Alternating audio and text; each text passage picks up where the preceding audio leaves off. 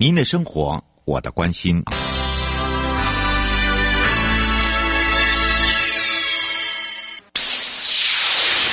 准备好了吗？五、四、三、二、一，悠悠 Live Show 现在上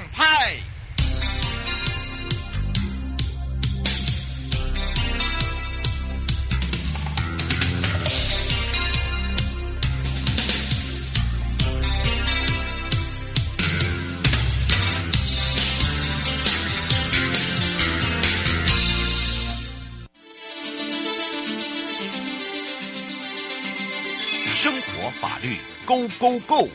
你我生活的好伙伴，我是你的好朋友哦。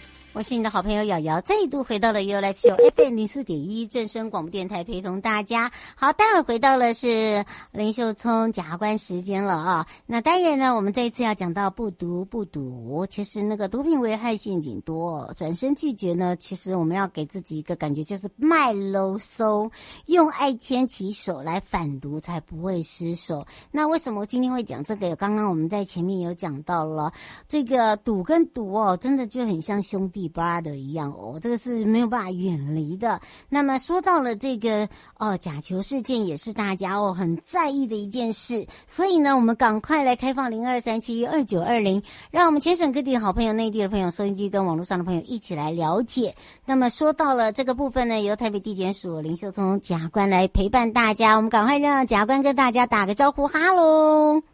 Hello，主持人好，各位听众大家好。是我们在之前还跟大家聊到哦，这个赌跟赌很像那个兄弟档啊，哈、哦，这个好像有那个循序渐进的一个感觉哈、哦。这个只要有碰到赌的同时哦，只要那个赌性坚强哦，就为了让自己能够赢更多，或者是输了要往这个努力把它赢回来哦，就不。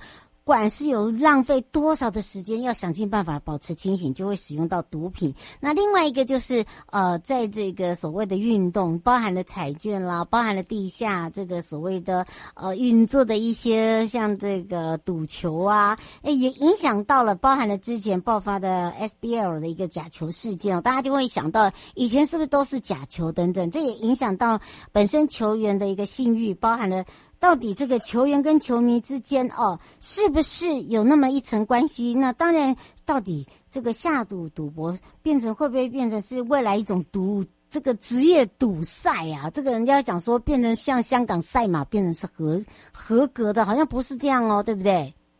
是，呃，其实今天刚好，然后如果早上大家有看新闻的话，这个。中华职棒之前的球员哦，张志佳在大陆过世嘛？嗯、那他在先前其实也有涉及到什么假球是案件，嗯，对，今天这是刚好谈到这个议题这样子。嗯，那如同主持人刚刚所讲哦，就是说这个职业联赛啊的部分，如果涉及到赌博，那他很容易就会在有这个衍生相关的假球案件。那对于赛事本身，还有我们社会的信赖度，其实都是很严重的冲击哦。前阵子爆发的这个 SBL 的假球案就是很好的例子。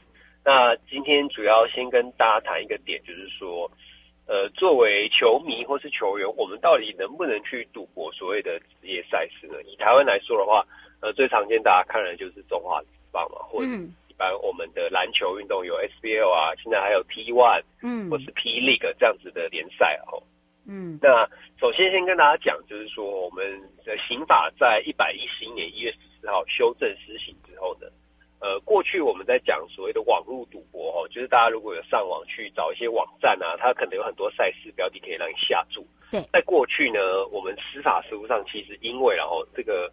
条文的限制的关系，法院不太愿意去认定说这样的行为是属于赌博罪的范围哦。是。那但是在这次一百一十年一月十四号修法之后呢，这种所谓的网络赌博行为呢，都是纳入这个赌博罪的处罚哈。嗯。所以说，如果你是以上网去找这种所谓不是运动彩券的这种赌博网站。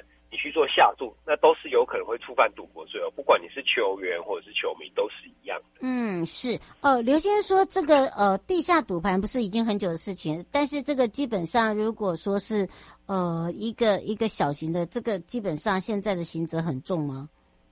呃，当然没有啦。这个赌博罪当然本身不并不是一个重罪哦，只是说它本身有可能触犯呃刑法法则。如果我没有记错的话，这个应该是属于罚金刑啊。嗯，就是。只会处于罚金的哦。你单纯的这个。公众场所赌博，或是你网络赌博，然后依照目前刑法的规定，它是五万元以下的罚金哦，但是它是刑事责任的哦。嗯，那我希望另外延伸再谈到一点哦，我们刚刚讲到运动彩券哦，嗯，运动彩券的部分也是所有职业球员，或者是甚至不是球员，你是赛事的防护员或职员，必须特别注意哦。如果依照目前运动彩券发行条件规定，如果你是被纳为运动彩券投注标的的这个赛事啊，譬如说 SBL 过去就是曾经作为的这个赛事标的，嗯、是。那也就是说，相关的比赛的职员，呃，你是 SBL 联盟的人，或者是你是，比如说我是台银队，我是玉龙队的，譬如说球员、防务员、教练，那你们都不可以去购买这些所谓的运动彩券了哦，啊，或者是受让，或者是兑兑奖都不可以。哦，等于是说，你今天是涉及到这个部分的，不管你是呃行政人员，你是当事人，你是球员，好，甚至教练都不行。哦，没有错。林先生说，那如果我是球迷不行吗？他说，球迷的代表可以吗？球，迷当然是可以。你你当然你不可以说我球用我透过球迷去买，那那就不行吧？对呀，那也是不行的。但是球迷你本身你自己去下下这个买这个那是你的事，是 OK 的，对，嗯，是 OK 的。但是你不要牵扯到就是一个团体，用这样子讲最简单了，对不对？其实我们我们用一个很简单的角度来想，就是说为什么会有这样的规定？就是说，因为这个运动彩券，我们刚刚所讲，只要赌哦，就有可能涉及到作假嘛。嗯。因为我就是打比赛的，或我是总教练，或我是防护员。如果我今天故意打的不好，那我是不是就会影响比赛的结果？所以去限制这些人购买，就是怕呃影响赛事的公平性，然后。嗯，是那。当然，在这里面就会讲到了，既然修法了，那我们球员如果打角球、假球，哇，这个会不会逮鸡打掉啊？这个等于是法律责任会不会加重啊？呃、等等，嗯，没错，呃，像如同主任提到哦，打假球是非常严重的事情哦。我们一般俗称的讲叫假讲打假球哦，而、啊、其实际上这是什么意思呢？就是我刚刚有提到，比如说我球员哦，我故意就表现的不好，像过去中华之邦发生的这个假球案里面，就曾经是，哎，我投手我上去。我原本应该要好好投投，我的当投手的目标就是要我要三振打整，或者是我就是要让你打不到。那、嗯啊、大家今天变成说我上去喂球，或者我比如投一些坏球，让你被保送。嗯，那这种所谓球员啊，利用他赛事上的影响力，刻意符合他的目标哈。嗯，这个就是所谓打假球啊。目前针对打假球哦，因为一般我们刚刚讲到假球往往都是跟赌博挂钩了哈，因为他作假的动机其实就是为了要获取这个彩金。嗯，那一般来讲呢，目前实务上呃的这个相关的罪名呢，最常见就是诈欺罪了哈。嗯，也就是说，你跟这个所谓的主头啊，或者是其他你的同伙合作，你去欺骗其他，不管是地下赌博或是运动彩券都一样哦。嗯，其他的这些下注的人跟庄家都是你行使诈术的对象，诈欺取财了哈。而且我们要知道一件事情，就是说这种所谓的行为，并不是常常不是。一个人就可以做到，嗯，三五个人，球队可能是三五个球员连线，啊，配合几个人这样子，那、嗯、些人都有可能构成组织犯罪防治条例里面的组织犯罪行为哦，而不是个人行为哦，好，这个一定要、这个、一定要了解，非常严重的罪行，对，对嗯，那当然特别补充一点哦，针对这个运动彩券的部分了哦，因为我们还是区分了哈，赌博部分合法就运动彩券，非法就是地下赌博啊，嗯，那运动彩券的部分，我们特别还有一个规范，就是说哦。你不要说，呃，以强暴、胁迫或任何非法的方式妨害赛事公平者，都会有刑事责任。所以今天如果是有其他外面不肖人士哦，嗯，用强暴、胁迫的方式去威胁我们的球员或行政职员要打假球，嗯，哦，上去要给我乱打，不然我下来我就修理你，或者是修理你的家人。嗯，那这种行为呢，就构成了这种运彩条里面规范的这种这种刑事责任哦。那、嗯、最重最重呢，是可以处到十年的有期徒刑，所以是相当重的一条罪。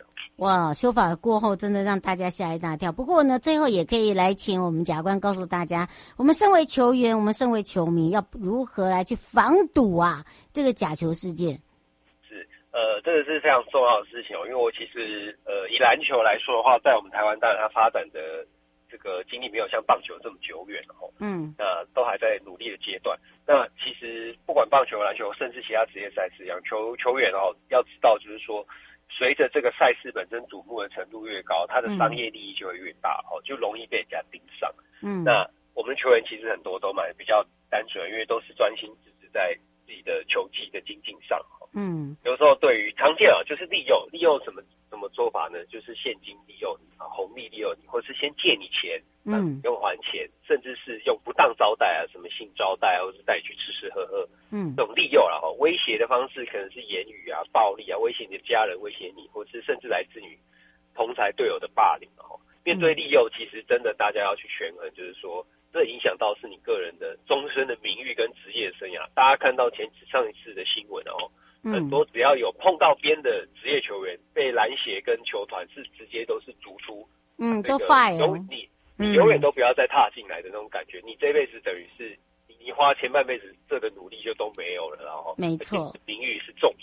嗯，那球团的部分，我们也就是希望说可以有更好的制度啊，哈，包括就是说。要懂得去建立一个很更好的薪金制度啊！你如果说老是给球员发低薪，他就更容易被诱惑。嗯，那是。如果一些外面的外部人士、一些不当人士要去接近球员，我们用什么方式来保护球员，不要让他们那么容易就接触到球员了哈。嗯、那例如说其他的检举制度，也是我们球迷可以多多运用。其实教育部或是各球团，它都有相关的这种所谓的，不管是打假球是赌博，呃，球员、球迷也可以，只要有相关情资都可以检举哦。所以大家也要一起为这个环境来努力。嗯，是我们有检举奖金，不过因为这个时间关系，要非常谢谢台北地检署啊林秀聪贾办陪伴我们大家解释的这么清楚，我们就下次空中见喽。好，谢谢主持人，谢谢大家。嗯，拜拜。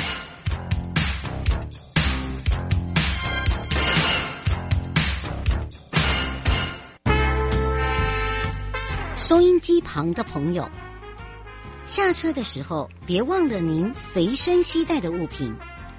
高检署最高检察署关心您。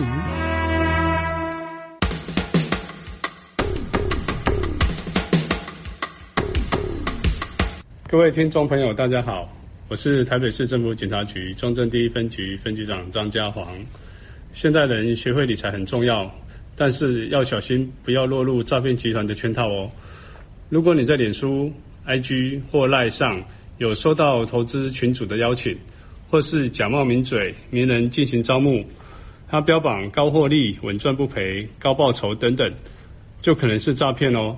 千万不能轻易相信。有任何疑问，请拨打一六五反诈骗专线咨询。预防诈骗，从你我做起。祝福各位听众朋友阖家平安。中正第一分局关心您。